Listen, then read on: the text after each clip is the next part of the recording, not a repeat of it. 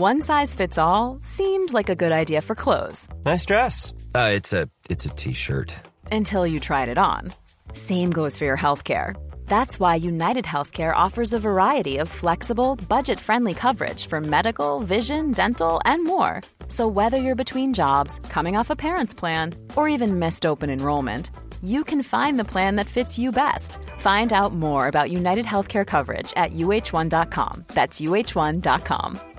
A lot can happen in the next 3 years. Like a chatbot may be your new best friend. But what won't change? Needing health insurance. United Healthcare Tri-Term Medical Plans are available for these changing times.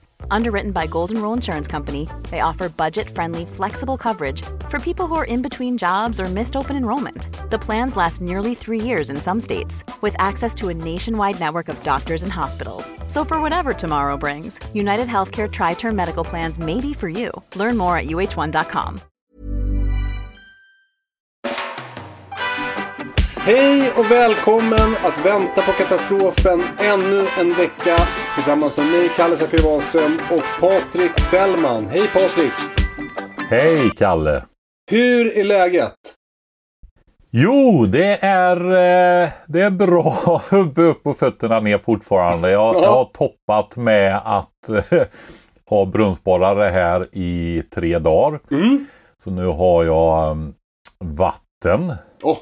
Egen brunn. Jag har ju delat med grannen förut. Och jag har gjort en extra kraftig brunn egentligen. För jag fick hyfsat med timliter då, som jag nämnt tidigare där. Va? Så jag satt i en 3-fasmotor med ungefär dubbel kapacitet mot en vanlig hushållspump. Oj. Hur ska du driva den om det blir strömavbrott då? Ja, jag ska bara säga det. Jag har också entumslang hela vägen ända till utkastet då, så att jag kan köra nästan rakt rör med bevattning om jag vill då. Oj. Jo, jag har ju nätströmmen är ju nummer 1 då, det vanliga. Mm. Sen har jag ett 3-fas elverk, det är ju en 3-faspump det här då, va? Ja. En 400-voltare. Men sen har jag också fler alternativ om det skulle bli riktigt illa. Är det något du vill gå in på? Det kan jag göra. Jag kan nämna det. Vi kanske inte ska köra ett elavsnitt här idag, men det går att köra 3-fasmotorer med enfas. Alltså ett vanligt vägguttag egentligen, va? Va? Jo, då... Jag ska bara säga nu, förlåt till lyssnarna. Nu är det en containerbil som ska lasta av sin container här hos mig. Det kommer kanske låta lite i bakgrunden. Kalle, du har fullt ös som vanligt hos dig där. Ja, just nu är det lugnt hos mig. Jag ser det. Ingen soptumningen har varit. Just det, vi lyckas tajma in som gånger 2 gånger om året. Ja. Ja, precis. Man kan faktiskt konvertera enfasström till 3-fas med hjälp av fasförskjutare då. Mm-hmm. Man kan kalla det för en konverter, alltså du konverterar enfas till 3-fas. Mm. 3-fas, det är ju faktiskt, det är vad det låter som, det är 3 enfaser egentligen som ligger förskjutna i tid helt enkelt då. Så är det, och det kan du göra med den. Så den, jag har även ett äldre enfas elverk som klarar den pumpen då. Och sen har jag ett fjärde, jag har till och med gått över 3-regeln då, och det är en... sista nivån liksom där då, det är att kunna få upp vatten med en batteribank då. Okej.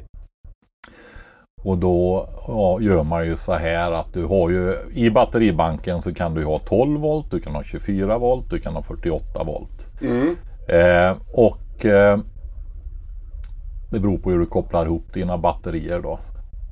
Och då har du ju en inverter kallas det. Mm. Och då gör du om den här lågspänningen då, om du nu har 12 eller 24 volt eller vad du har, till 220 volts växelström. Och då kan du köra in det i fasförskjutaren igen då. Just det, smart. Men där blir det rätt stor. Om du kör 1500 watt är den väl på den här pumpen då. Så det är en ganska kraftig, en 2 hästars pump kan man säga. Då blir det rätt stora strömmar när du bara har 12 volt för att få ut den effekten då. Så att man behöver ha ganska kraftiga kablar där. Sånt. Men det får ju den som förstår sig på det göra då. Men det finns så. Det är i alla fall mina 4 möjligheter att pumpa upp 1000 liter i timmen då. Ja men snyggt. I alla fall. 1000 liter i timmen är jättemycket. Ja, det är 1 kubikmeter i timmen. Mm. Men du kommer ihåg vad jag sa där när du ska vattna? Du säger så mycket, Patrik. Berätta igen. Ja, jag gör ju det. Nej, men du vet, 30 millimeter på 10x10 meter i veckan. Ja. Det är ju 3000 liter va? Just det. Så att jag tittar även över den, vad ska jag säga, slutgiltiga lösningen på bevattningen här också, hur den ska se ut. Jag tror vi undviker begreppet slutgiltig lösning, Patrik. Ja, precis! Men du har inte tänkt på något sätt som där du manuellt kan få upp vattnet ur brunnen? Nej, det har jag faktiskt inte. Däremot så har vi huvuddelen av året väldigt ytligt vatten här. Mm. Alltså när vi grävde ner slangen till den här djupborrade brunnen på Frostfritt. Ja, men då ser vi alltså hur det kommer en källa genom det här grävda diket. Ja. Bara rinner rätt ut och fyller upp. Så jag fick gå och hämta min dränkbara pump också då. Va? Gillar du va? Ja, lite roligt var det när de står där brunnsborrarna liksom och diket bara fylls och kliar sina huvuden, så hör jag när jag är inne då. Gå och fråga Patrik om man har en dränkbar pump. Om man har. Och då hade jag ju det. Ja, såklart. Jag kunde hjälpa dem där. Ja, mysigt. Lite roligt var det. Jag har faktiskt också sett över min vattenförsörjning senaste veckan. Vi håller på att installera solceller på vårt tak. Ja, det där tycker jag vi ska ta ett eget avsnitt runt, Kalle. Tycker du det? Ja, vad kul. Ja, det tycker jag vi ska göra. Ja. Vi kan göra ett efter det här, håller jag på att säga sen. Ja, roligt. Ja, men då sparar jag min vattengrej till dess då. Då får det bli som en cliffhanger. Okej, okay. Ja. Men du, vad härligt att du har en ny brunn. Det skulle jag också vilja ha. Vi har faktiskt varit utan el i veckan. Långa stunder. På grund av den här solcellsinstallationen så levde vi strömlöst. Det grävdes av en kabel och vi hade väl 1,5 dygn ungefär utan ström. Men det gick ju bra, för jag hade ju vatten i dunkar och vi kunde elda i vår Vasa-ugn och vi hade också Prepbox-mat att äta. Så det var inga problem för oss. Vi hade det bra. Britta var lite typ så här, vi kanske ska ta in på hotell nu när vi inte har någon el. Men då kändes det som ett sånt nederlag, så jag försökte peppa henne att vi kunde vara kvar, att det var mysigt. Och det var det ju. Det var ju mysigt, för inga telefoner funkade ju, eller inget internet funkade och sådär, så ja, men det blev som att vi fick umgås istället. Det var jättelyckat faktiskt. Ja, nej, men jag följer ju Brittas Instagram-konto också och jag såg ju det att det var strömavbrott hos er där. Jag fick allt intrycket av att hon tyckte det nog att det var rätt eller väldigt trevligt det här att se att det funkar och vad Vasa-ugnen värmde huset och sådana saker. Och att det ändå håller lite grann. Det är ju, tror jag man kan rekommendera faktiskt rent allmänt. Vi har ju pratat om brandövningar och sånt där i något av de tidigaste avsnitten. Att man faktiskt prövar på. Alltså det är en sak att tänka på saker. Men att uppleva och få det i kroppen, det är ju liksom det som är det riktiga, den verkliga träningen, förberedelsen egentligen. Va? Och jag tror man kan få många perspektiv. Ja, träna på och börja med prova att vara utan ett dygn en helg. Det är väl en jättebra uppmaning till lyssnarna, en utmaning för er att under veckan prova att köra ett dygn strömlöst. Skruva ur en huvudsäkring i elskåpet och se hur ni klarar det. Gud, vilken kul idé, Patrik. Bra! Ja, Och bor man då i lägenhet eller i en tätort där det är vattentorn och sådana där grejer, kommunalt vatten, så får man ju inte använda kranarna då. Nej, nej, nej, för tusan. Du ville säga någonting kring beredskapsveckan som du har gått och grunnat på. Ja, nu har det ju blivit så olycklig igen att det har korkat ihop sig. Så nu är det ju ett bra tag som den var, det är ju flera veckor sedan egentligen. Men dels så är det ju så här att jag vill ju berätta vårat lokala världsföretag Tentipi. Just det! De lånade ju ut ett tält till oss då. Och det vill jag ju nämna som tack för det. Ja. Och tyvärr nu så blev det ju för blåsigt och kyligt och så vidare. Så att det fick stå uppställt, men vi gick in i butiken istället. Och jag vill bara säga, det var inte för tält. Alltså, vi hade ju haft det bra in i tältet. Tältet stod emot väder och vind. Självklart. Men det var ju att vi ville att det skulle vara publik framför vår livepodd. Och att stå på en parkeringsplats utanför ICA Maxi när det blåser 12 sekundmeter och är 4 plusgrader. Det kändes för kärvt. Så därför flyttade vi in poddinspelningen. Ja, samtidigt som det var rätt imponerande att se att man kunde sätta upp en Tentipi på en sån här kåta då. Som dessutom är uppfälld med duken på asfalt i så kraftig vind och ändå med så enkla medel får den att stå kvar alltså. Det var imponerande. Men tack där Tentipi återigen för att ni har ställt upp. Stort tack Tentipi. Ja. Men sen var det ju så här också att du tyckte ju där att det var lite aktivitet och du var ganska ensamma. Nu, jag vill nämna 2 aktiviteter till som jag gjorde som jag tyckte var riktigt roligt faktiskt. Ja, du menar att jag gnällde förra veckan på att beredskapsveckan gick lite obemärkt förbi, är det du menar? Ja, det var några veckor sedan, Kalle. Ja. Det flyter ihop lite för mig. Ja, det gör det va? Jag förstår det. Nej, men de ordnade i min hemkommun här, Sunne. Ja.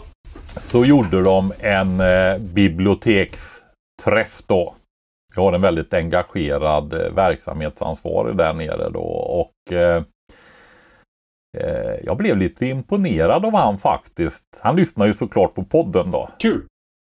Ja.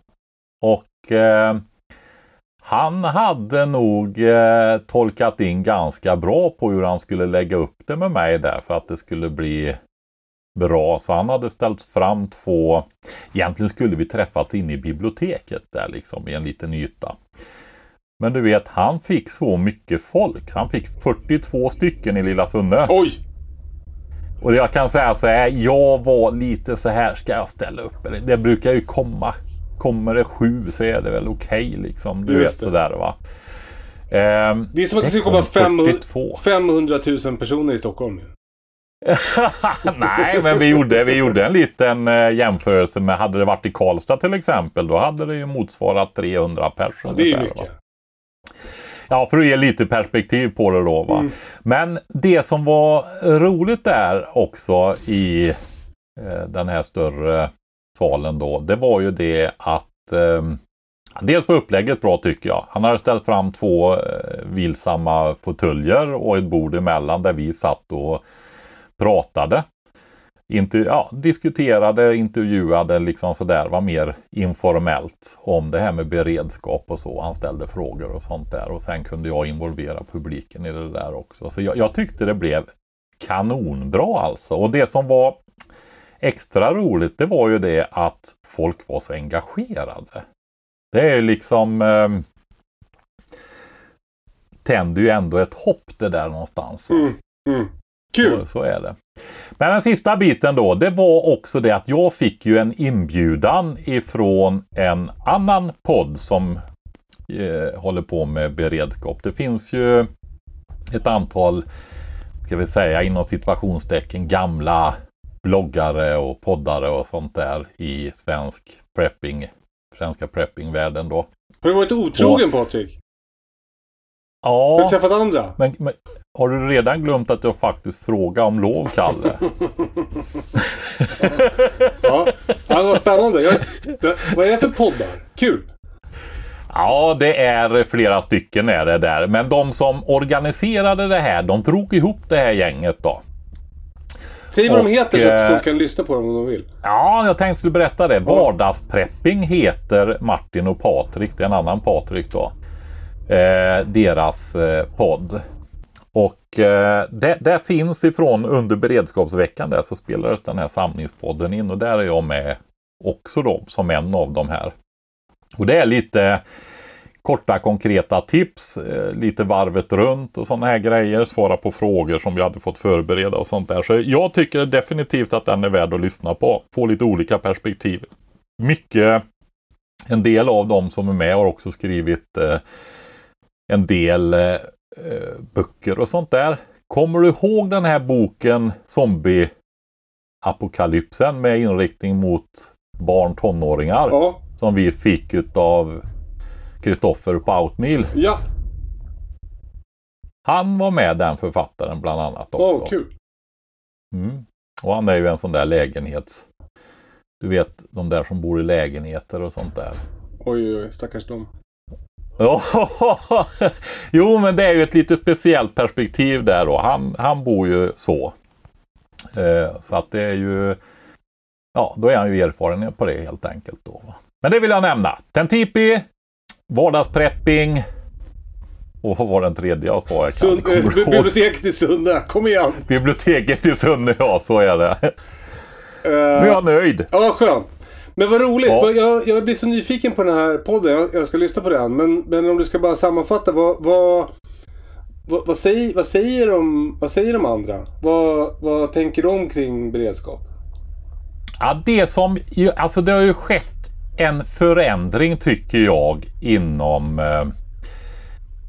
Jag kommer ihåg när du började diskutera det med mig när jag kom och hälsade på er för första gången när vi skulle spela in första säsongen där och jag skulle vara med som biodlare. Mm. Då frågade du ju mig dagen efter, dag 2 där, om vi inte skulle göra en podd och sådär och att du hade pratat med någon prepper och sådär, men han skulle vara så hemlig så det slutade med att det gick ju inte att spela in någonting. Ja, men exakt. Men då ser du, då samlas det gänget här, de syns. Mm. Jag tror man kan se det på YouTube också. Men jag är inte helt säker, jag har bara lyssnat på den på podcast då. Ja men det här som vi försöker göra, jag och du, att nu gör vi det här tillsammans. Mm. Det är viktigt att få upp beredskapen i hela landet. Det här är basen för vårat totalförsvar, för vårat motståndskraft, vårat samhälles motståndskraft och hur vi ska kunna klara av enkla till mycket svåra kriser och sånt där va. Och de är ju med på det tåget, verkar det som, allihopa. De har slängt, det ska jag inte säga. Men alltså just det här vi har nämnt förut också, OPSEC. Just det. Operativ säkerhet, liksom att man ska vara så hemlig och sådär. Ja.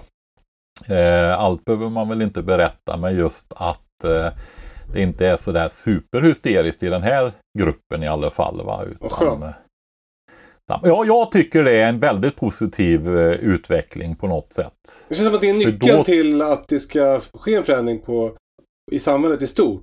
Att det finns förebilder som man kan ta rygg på. Ja, jag tror det. Och att de förebilderna inte är liksom hemliga, suspekta människor med röstförvrängare och ansiktsmask. Ja, men det är väl lite så jag tänkte vi tog fram den här lådan Prepbox.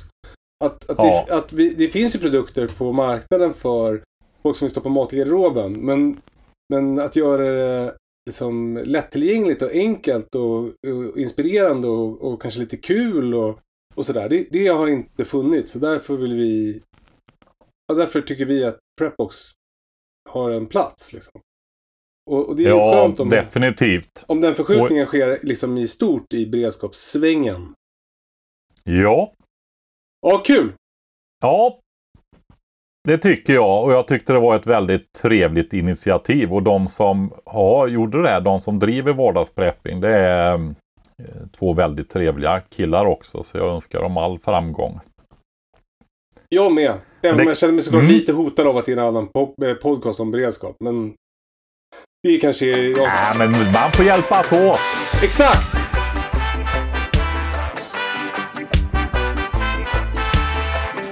Patrik, jag har en fråga till dig.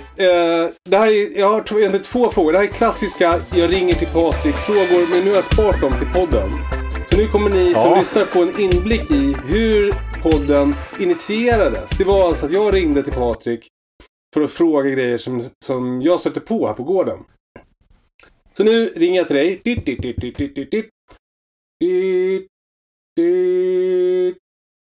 Då ska du svara. Ja, hallå? Ja, tjena Patrik, det är Kalle.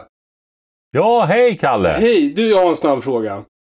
Ja. Pepparrot. Ja. Det har jag köpte 2 plantor i sommar, så jag kommer inte riktigt ihåg var. Men jag har inte haft någon pepparrot tidigare. Och så tryckte jag ner dem i jorden. Och sen så insåg jag att jag vet inte vad man gör sen. Hur gör man när man ska äta pepparrot? Alltså, när tar man upp den? Ja, till att börja. Man måste bara fråga så här. Var satte du dem? Åh nej. Har vi gått ett misstag? Jag satte dem i landet. Ja. Sprider de sig? Ja, det var ett misstag, Kalle. Okej.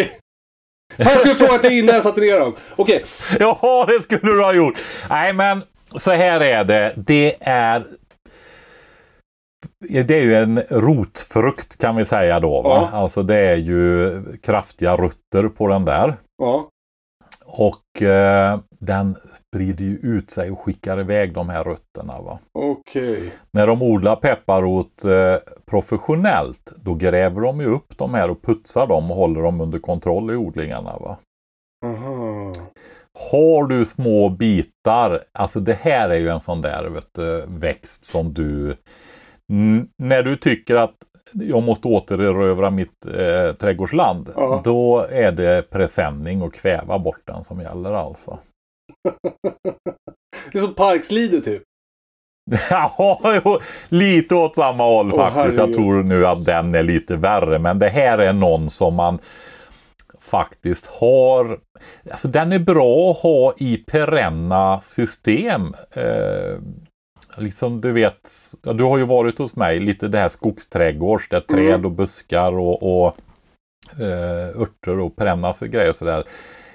En bit ifrån landen i sådana delar, lite bort i hörnet där, så kan perfekt under vegetation, under träd och sådana saker. Va? Vad tror du om att jag trycker ner den vid mina vinbärsbuskar i slänten emot dammen? Ja, det blir... testa det! Det blir rätt stora skälkar och blad på den här när den är etablerad också. Så att det inte blir... Jag skulle nog säga att bättre under träd snarare då, va. Men ja, så är det. Men där har du lite grann om det då. Och sen, vad gör du sen? Jag tycker att det enklaste är faktiskt att du... Alltså när jag har pepparrot, då blir det ju inte så välskött som med proffsodlingar, utan det är mer att där växer den. Och så får man gå och gräva upp lite bitar och bryta loss lite rötter helt enkelt på hösten. Va? Är det på hösten man får den? Ja, sensommar, höst då. Det är som andra, att den etablerar ju sig där, va? Ja. Men det är ju helst färska nya rötter du vill ha då. Ja. Sen är det faktiskt så här att man kan skala den då, va, om den är lite, eller tvätta av den i alla fall. Sen kan du frysa den. A lot can happen in 3 years, like a chatbot may be your new best friend. But what won't change? Needing health insurance. United Healthcare Tri-Term Medical Plans, underwritten by Golden Rule Insurance Company, offer flexible, budget-friendly coverage that lasts nearly 3 years in some states. Learn more at UH1.com. There's never been a faster or easier way to start your weight loss journey than with PlushCare. PlushCare accepts most insurance plans and gives you online access to board-certified physicians who can prescribe FDA-approved weight loss medications like Wegovy and Zepbound for those who qualify. Take charge of your health and speak with a board-certified physician about a weight loss plan that's right for you. Get started today at PlushCare.com/weight-loss. That's PlushCare.com/weight-loss. PlushCare.com/weight-loss. Burrow is a furniture company known for timeless design and thoughtful construction, and free shipping, and that extends to their outdoor collection. Their outdoor furniture is built to withstand the elements, featuring rust-proof stainless steel hardware, weather-ready teak, and quick-dry foam cushions. For Memorial Day, get 15% off your Burrow purchase at burrow.com/acast, and up to 25% off outdoor. That's up to 25% off outdoor furniture at burrow.com/acast. i bitar och ta upp och riva. Smart. Om du vill använda den. Ja. Så att det är faktiskt ett av de lättaste sätten då att ta vara på den. Men gud vad bra, då är det bara att jag ska försöka rädda mitt grönsaksland och gräva ner plantorna någon annanstans. Och sen nästa sensommar så kommer jag kunna gräva upp. Då kommer den ha spridit sig så då kan jag bara gräva upp en planta och äta upp den. Ja, delar av den så kan den vara kvar där och växa. Och jag kan väl säga så här också då, nu när den bara har varit ett år där. Så när du tar upp det här så kommer det att vara rötter i din jättefina jord. Du har ju helt... Ja, men det är ju superfin, mullrik jord i ditt... Där. Den måste ha trivits väldigt bra i sommar. Har den inte gjort det? Jo, jag ser jätteglad ut. Jo, jättebra! Det är därför jag frågar, för att jag tänkte att det kanske var dags att äta av den. Ja. Men du... så här är det. Det kommer att bli rotbitar kvar i ditt land där nu som har spretat iväg. Och de kommer ju upp nästa vår då. Just det. Som, var vaken då på våren där så att du tar upp dem där va. Så fort du ser de här små bladen, skotten komma upp så går du dit försiktigt och försöker få upp så stor del av rötterna som möjligt. Så tror jag du kan slippa det där med presenningar och grejer va. Skönt. Du, apropå presenning så har jag faktiskt en fråga om det också. Ja. Om man ska täcka över ett land, när ska man täcka över det då? För att det ska liksom bli fylla någon funktion.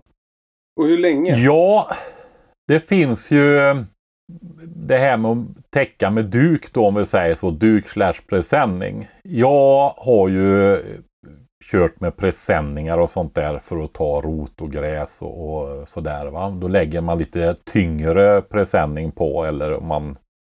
Sen blir tät och tung så den inte blåser iväg så lätt.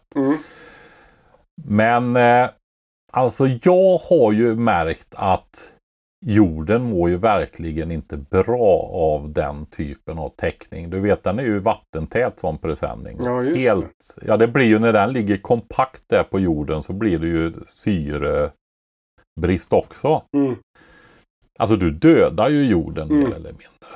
Jag har haft problem att få det. Du såg ju när du var här att det växer ju ganska så bra här. Ja. Ja, det är ju liksom på 320 meter i växtzon 5 uppe i granskogen liksom som, ja. Och då när jag har gjort så där så växer det inte alls bra helt enkelt. Du måste få liv i jorden igen va, med nytt mikroliv och sånt. Det är ju det som, alltså det är ju... Du odlar ju jorden när du är odlare va? Just det, man tänker att allt som växterna behöver kommer... Man tänker att allt som växterna behöver kommer uppifrån. Men det kommer ju själva verket mest nerifrån. Ja, det är ju en ämnesomsättning. Alltså jorden är ju lite grann, fast mycket mer komplext som din mage va? Att bryta ner och bygga upp och sådana här grejer va? Så att det är ju... Jag tror det ringer en klocka att jag har sagt det förut, men nu har vi ju 30 avsnitt så har vi något i avsnitt 2 eller 3 så gör det kanske inget om vi säger det igen. Men har du ett hektar åkerjord, alltså odlad jord, ett hektar då det är ju 100 gånger 100 meter, det är inte gigantiskt stort va. Tar du de översta 30 centimetrarna där så kan du alltså ha 30, 40, 50 ton levande organismer. Alltså alger, svampar, bakterier och så vidare. Va? Insekter. Helt sjukt. Det är enorma mängder med liv i en kultiverad fruktsam jord. Då, va? Så det är det man ska odla. Så presenningen har den nackdelen då. Om vi går tillbaka till den här marktäckningen då.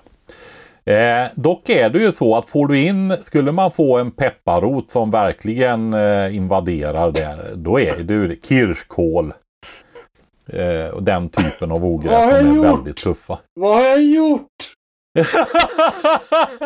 Du har blivit mer erfaren, Kalle. Du har avverkat ett misstag till i ditt liv. Just det. Vänd det till tacksamhet. Nu är du lite klokare. Åh, gud vad härligt. Ja. Vad skönt det känns nu. Ja, det är ju det där vet du. Avverka en himla massa misstag och inte upprepa dem för många gånger. Jag kan väl säga så här. Det där är ett ganska nyligen begånget misstag som jag själv har gjort också. Alltså, jag har precis kommit till rätta med det kan vi väl säga. Så jag har det ganska färskt i kroppen. Ja, men bra. Jag kommer flytta min pepparrot. Och för jag hade som en plan att jag skulle försöka döda med kvickroten nere vid mina lökland med pressändning. Men du rekommenderar mig att inte göra det alltså. Kvickrot är ju besvärligt på sätt och vis, men det är inte riktigt i klass med de här andra som vi har pratat om då. Alltså man vill ju, vi har ju pratat om marktäckning med organiskt material och så förut. Mm. Och det har ju massvis med fördelar. Allt har ju sina för- och nackdelar då, va? Men där tillför du ju organiskt material och du skyddar jorden och det regnar inte direkt på och så vidare, va? Det är inte fullt solljus på ytan till exempel som UV-ljus som skadar organismer och sånt där, va? Just det. Och det där kan du åstadkomma med en markduk också då, va? Alltså fiberdukar har de flesta hört talas om, men det finns markduk med. Det är ju en kraftigare geotextil tror jag de kallas också. Där kan du, och då är det bra om de är svart. Men de är ju inte helt täta. Säg att de har 15-20% ljusgenomsläpp då, fast de är tjockare och filtigare då. Det är de där, du har använt dem hemma redan. Du har lagt dem under ditt grus i vägbanan. Men de är vita. Ja, dina var vita. De finns svarta också då. Ja. Och svart är ju för att då blir det ju mörkare under. Men de är bra att till exempel lägga på efter säsongen. För att skydda jorden när du har skördat och det ligger bar jord till exempel och du vill kunna ta ogräs och sånt där. Dels så får du ju lite värme under duken. Mm. Den är ju svart, va? Mm. Även sen sommar och höstdagar där så blir det rätt varmt och det kan ju få grejer att gro. Och när de då gror så växer de upp i duken. Få lite ljus, men i och med att vi har gjort det på sensommaren och in mot hösten så avtar ju ljuset. Det är inte så mycket ljus då. Ett misstag som man kan avverka, det är ju att använda dem tidigt på våren bara. Men då ökar ljusmängden. Så då kommer det, visst tar det bort en hel del ogräs, men mycket ogräs, eller ganska mycket ogräs, kommer ändå växa upp och vara lite ljusgröna under den där. Va? Så de dukarna, de är bra sent på säsongen om vi säger. Och nu? Ljuset avtar. Ja, precis. Perfekt. Jag brukar lägga ut dem lite på... Jag har sådana dukar på landen en del nu i alla fall. Då. Det här ska jag skaffa i veckan nu och lägga på. Ja, för då vad du gör med den, dels så dämpar den ju nederbörden då så inte det slår och spolas under jorden där, va? Sköljer. Just det. På samma sätt, utan det träffar duken och så sipprar det igenom helt enkelt. Och lite som organiskt materialtäckningen då, va? Och sen skyddar det jorden för solljus och vind och sådana saker. Och tar bort mycket av ljuset för ogräset så du får mycket mindre ogräsproblem då. Du som har så här flisbäddar. Mm. Hur går det med flisen? Eller ja, gångarna menar jag. Ja, hur går det med flisen? Det är ju ogräs och allt där. Ja, det är det. Ja. Ja, men då lägger du dukarna över alltihopa helt enkelt. Du kan köpa 2 meters bredd så det är hanterbart och så lägga lite över lapp då. Och då kan du välja, för de där är ju lite lättare än de där tunga presenningarna vi pratar om. Ja. Sa jag förresten att det blir ju luftgenomsläpp och sådär också så det kan andas och det är många fördelar med markduken då fast den tar inte bort allt ljus då. Och så släpper igenom vatten. Ja, precis. Ja. Du behöver ju hålla den duken på plats. Ja. Och då kan du köra med typ sandsäckar som du lägger på. Mm. Det går ju att lägga dit stenar också men det är lättare att hantera sandsäckar och ta bort och så vidare sen då. Det andra, det som jag använder, det är sådana här stålbyglar, alltså trådbyglar som är böjda som jag trycker igenom duken och ner som typ ja, tänk tältpinne fast 2 trådar som går ner då så du har en bredare yta som håller så det inte slits under då duken så lätt. Va? Som en stor häftklammer som trycks ner i jorden, kan man säga. Detta ska jag göra. Gud vad skönt. Det känns också som att då är det någon annan som tar hand om mitt ogräs åt mig. Det känns som en jättehärlig känsla. Ja, precis. Ja, men det är exakt det som händer då. Och då blir ogräset blir väl då istället som gröngödsel. Att det multar ner och blir till näring i jorden. Ja, precis. Den gror, kommer igång, men så vissnar den ner och då tar bakterielivet under då.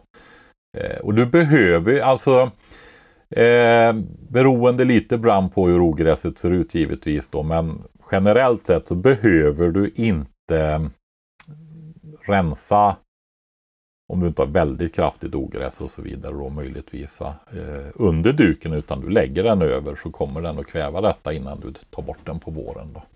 Jag håller tummarna. Jag har väldigt kraftigt ogräs. Väldigt, väldigt kraftigt.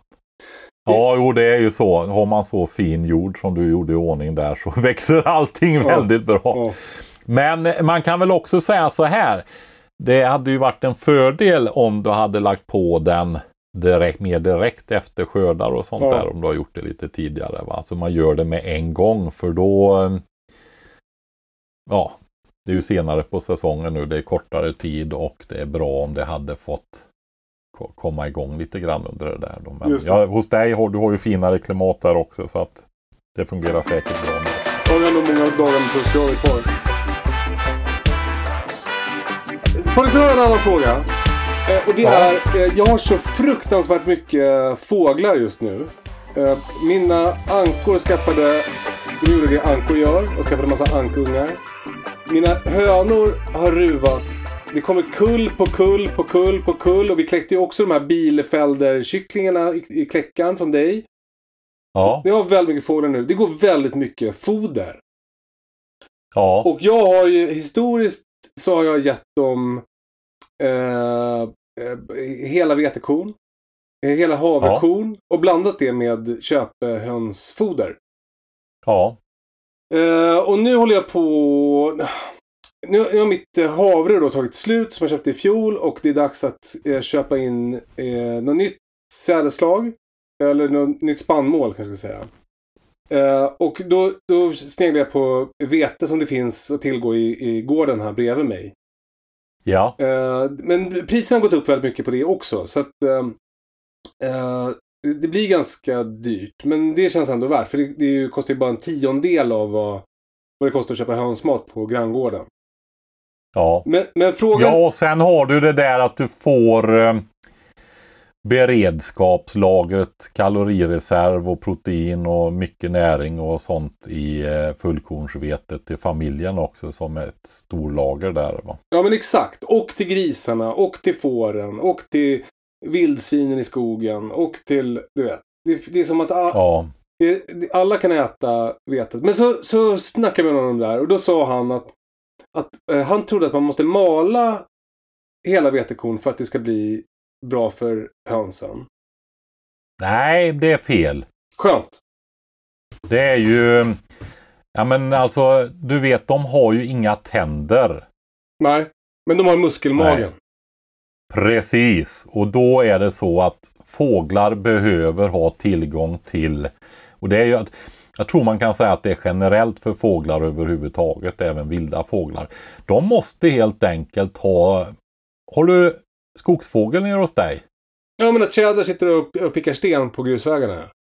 Jajamensan, alltså, vi har de ser här, de går ut och... i Norrland. Ja, just det. Så är det ju hos oss här i backarna när vi åker. Då är, så ibland vissa tider på året kan de vara väldigt tröga att flytta på sig. Nej, men de är ju det. Och då fyller de den här gruset i muskelmagen. Krävan tror jag man kallar det. Va? Just det. Ja. Ja, jag vet. Jag är inte säker på det sista. Jo, det heter det. Ja, visst är det det. Men i alla fall den här muskelmagen då, när de äter den här hela fröna då.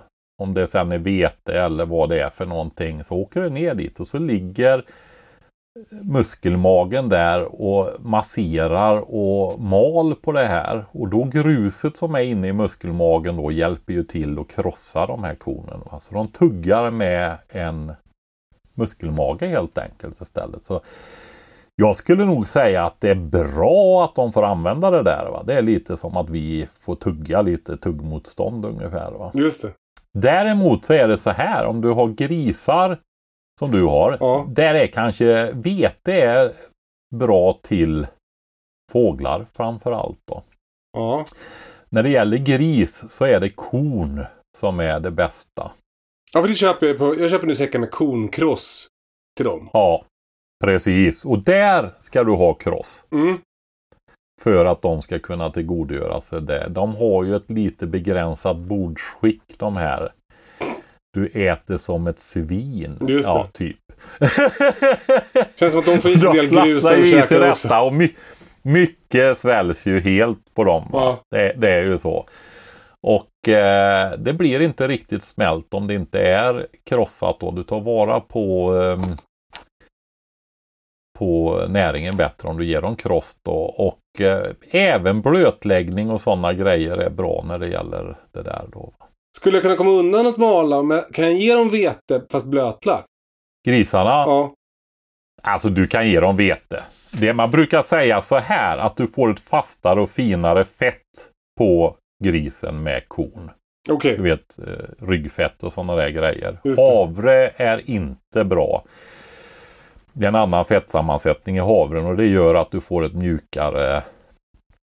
Man vill ju ha det här fasta ryggfettet om man ska använda det då till... Korv och sånt. Ja. Korv och sådana grejer. Ja. Just det. Ja, då kommer jag till nästa fråga, Patrik. Som är... Men du, jag måste bara fråga en grej där med spannmålen. Får jag göra det först? Mm, gärna. Ja, du fick ju en silo. Det var det jag skulle komma till. Jaha, det var det som var frågan. Exakt. För där har jag lite problem. Det är liksom, jag har kört fast där kan man säga. Ja. Och det är ju så här. Jag fick en silo. Jag pratade i podden om att jag inte har någonstans att förvara spannmål. Använt en IBC-tank och det blir... Ja, det har funkat sådär. Men nu har jag fått en silo. Den står vid ladan. Den är typ 6 meter hög. Och jag fattar inte hur jag ska få i spannmålen i den. Spannmål hanteras... Vanligast är skruvar.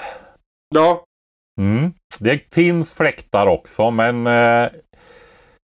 jag tror nog att det är skruv som är absolut vanligaste. Och då är det helt enkelt så här att du får ha en låda på backen. Ja. Och det beror ju hur ska du... Om du tittar in i din laggård. Mm. Där finns det ju spannmålssug. Ja, och där har du ju såna här hål i golvet med någon järngaller över. Ja, va? Exakt. Om man häller ner spannmålen så sugs det upp i ett rör och ner i mina olika torkar där uppe. Ja.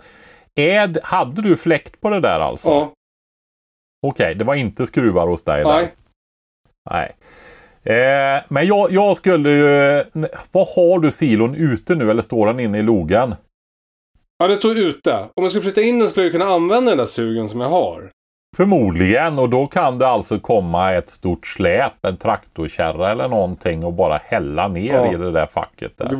Förmodligen behöver du göra rent där och du har ju det här med möss och sådana grejer va. Det blir ju mycket musmat och råttmat och grejer där. Egentligen så är det nog så här att du ska lägga ut en ny förfrågan om en skruv. Är den 6 meter hög den här? Ja. Ja. Jag vet inte hur lång skruv du behöver där, men 10 meter kanske. Herre. Någonstans. Det verkar dyrt med spannmålsskruvar. Jag googlar lite nu. Det verkar kosta 15 000 spänn. Ja, nya ja. Ja. Ja, men det måste du veta. Det är sånt där som har funnits på varenda gård, vet du. Ja. Så att det finns på auktioner och det finns på... 850 kronor! Hittar du på Blocket? Ja. Ja, så tror jag det är. Det är låga andrahands. Det finns ett större utbud än efterfrågan på det. Ja, men då är det inte lugnt. Många som har nått din level än. Men du... Men det är en del. Gud vad bra. Men då man kan väl bara göra röret längre? Du vill nog ha skruv hela vägen. Då så inte det proppar igen. Ja, det är taget. Här finns den för 2500 i Örnsköldsvik. 8 meter. Hur lång är det? Nu får du skynda dig och köpa den innan podden läggs ut här. Åh, herregud. Ja. Okej, jag köper en spannmålsskruv. Klart. Ja, och då behöver ju du ha någonting på backen som spannmålen landar i. För har du säckar, storsäckar till exempel, så kan man ju öppna dem under. Och då kan du hälla i dem i en stor plastback eller en halv IBC eller någonting sånt där, va? Ja. Och där i står skruven. Och då går den. Så när du fyller på där, då skruvar den upp i den här skruven. Upp i toppen på silon, så får du i det där då. Gud vad bra. Mm. Du är ett geni. Nej. Det vill jag inte säga. Nej. Men vad härligt. Jag visste inte att man kunde skaffa en sån där. Jag trodde att det var någonting som man antingen hade eller så hade man inte det. Men då köper en sån. Och så får du komma hit och hjälpa mig och installera den. Du, hur har de där gjort, som har en skruv? Hur har de gjort för att få den då om man inte kan skaffa en? Jag tror att det var någonting som delades ut av staten på 50-talet. Okej. Okay. Du, en annan fråga bara av nyfikenhet. När vi renoverade här vi bröt upp golvet på övervåningen, då hittade vi flera stycken vykort från 1920-talet. Ja. Vet du om någon tradition som man har att gömma sånt när man byggde grejer för? Ja, det har man gjort på olika sätt faktiskt. Lämna spår och sådana där grejer, ja. Kul. Mm. Ja, det var bara så spännande. Inte helt ovanligt. Ofta så kan du hitta någon brädbit eller någonting. Det finns i mitt hus också, när vi byggde det.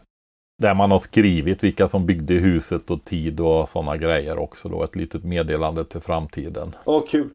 Du, Patrik, jag vabbar idag också så att jag måste sluta nu. Men tack för din tid. Mm. Sen gör vi så här, Kalle, att vi försöker spela in en liten reservbank någon dag här nu. För nu lugnar det väl ner sig både för mig och dig lite grann de närmaste veckorna här, misstänker jag. Så att vi kan... och vadå, ska SO-Björn åka bort?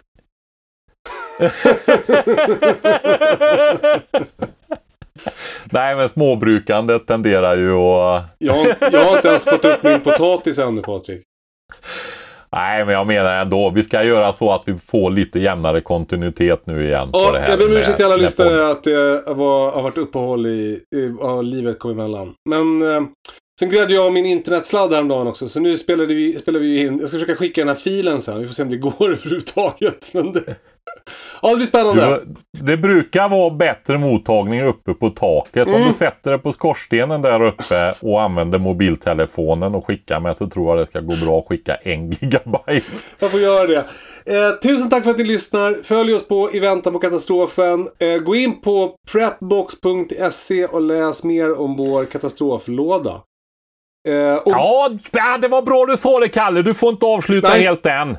Vi har ju haft lite problem med logistiken. Ja, berätta om det du.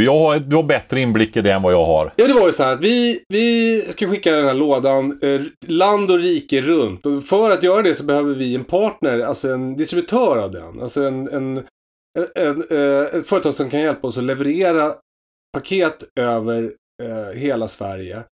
Och vi valde då Schenker. För Schenker känner vi till, det är ett stort företag som vi trodde älskade att leverera paket. Det visade sig att de var inte så intresserade av det, för när det gick upp för dem hur många prepbox vi sålde, så drog de i nödbromsen och sa att våra pallar tog upp för mycket plats i deras terminal. Och då tänkte vi så här, vi trodde att det var det de höll på med, att lösa såna här grejer. Ja, man tänker lite så att de bara, man vet, har lastbilar och fraktar, alltså vill man inte ha så mycket paket som möjligt då? Man trodde ju det, men tydligen så vill Schenker inte ha... Schenker vill inte ha många paket, de vill skicka få paket.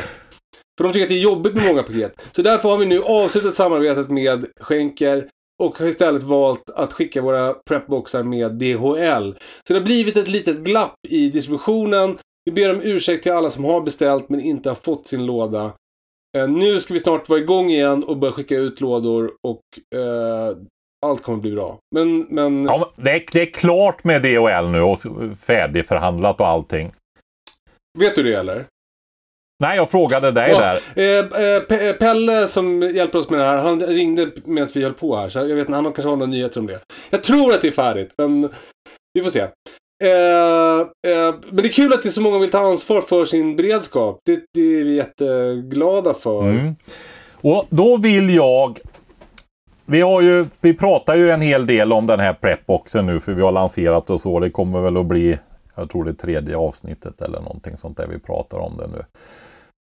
För att få igång det här. Och det är ju en av de grejer vi gör för att göra det enklare och få upp mer än förbi entusiastnivån liksom. Där det är 10-20% som har någon hushållsberedskap.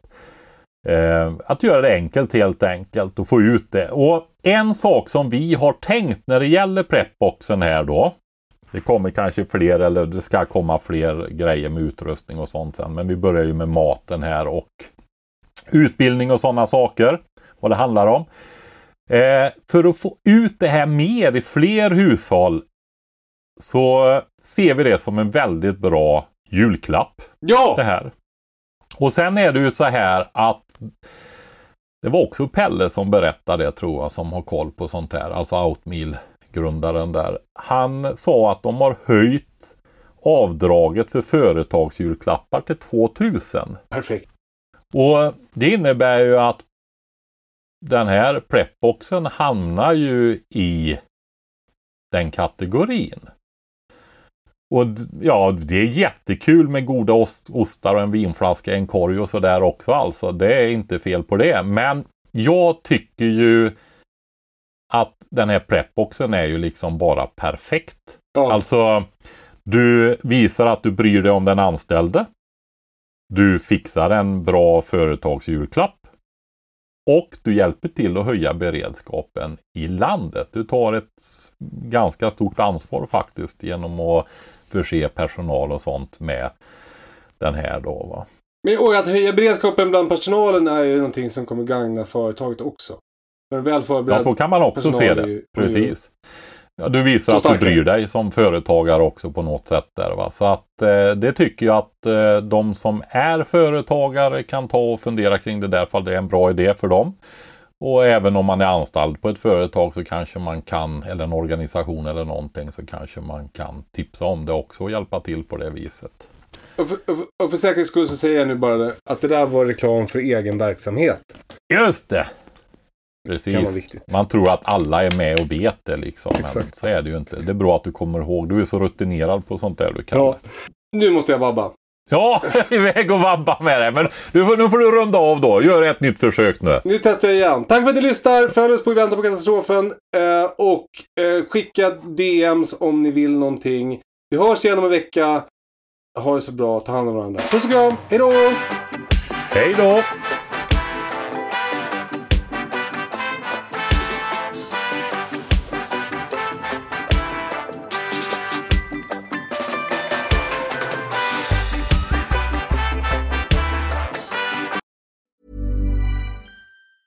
Planning for your next trip? Elevate your travel style with Quince. Quince has all the jet-setting essentials you'll want for your next getaway, like European linen, premium luggage options, buttery soft Italian leather bags, and so much more. And it's all priced at 50 to 80% less than similar brands. Plus, Quince only works with factories that use safe and ethical manufacturing practices. Pack your bags with high-quality essentials you'll be wearing for vacations to come with Quince. Go to quince.com/pack for free shipping and 365-day returns. Mom deserves the best, and there's no better place to shop for Mother's Day than Whole Foods Market. They're your destination for unbeatable savings, from premium gifts to show-stopping flowers and irresistible desserts. Start by saving 33% with Prime on all body care and candles. Then get a 15-stem bunch of tulips for just $9.99 each with Prime. Round out Mom's menu with festive rosé, irresistible berry chantilly cake, and more special treats. Come celebrate Mother's Day at Whole Foods Market.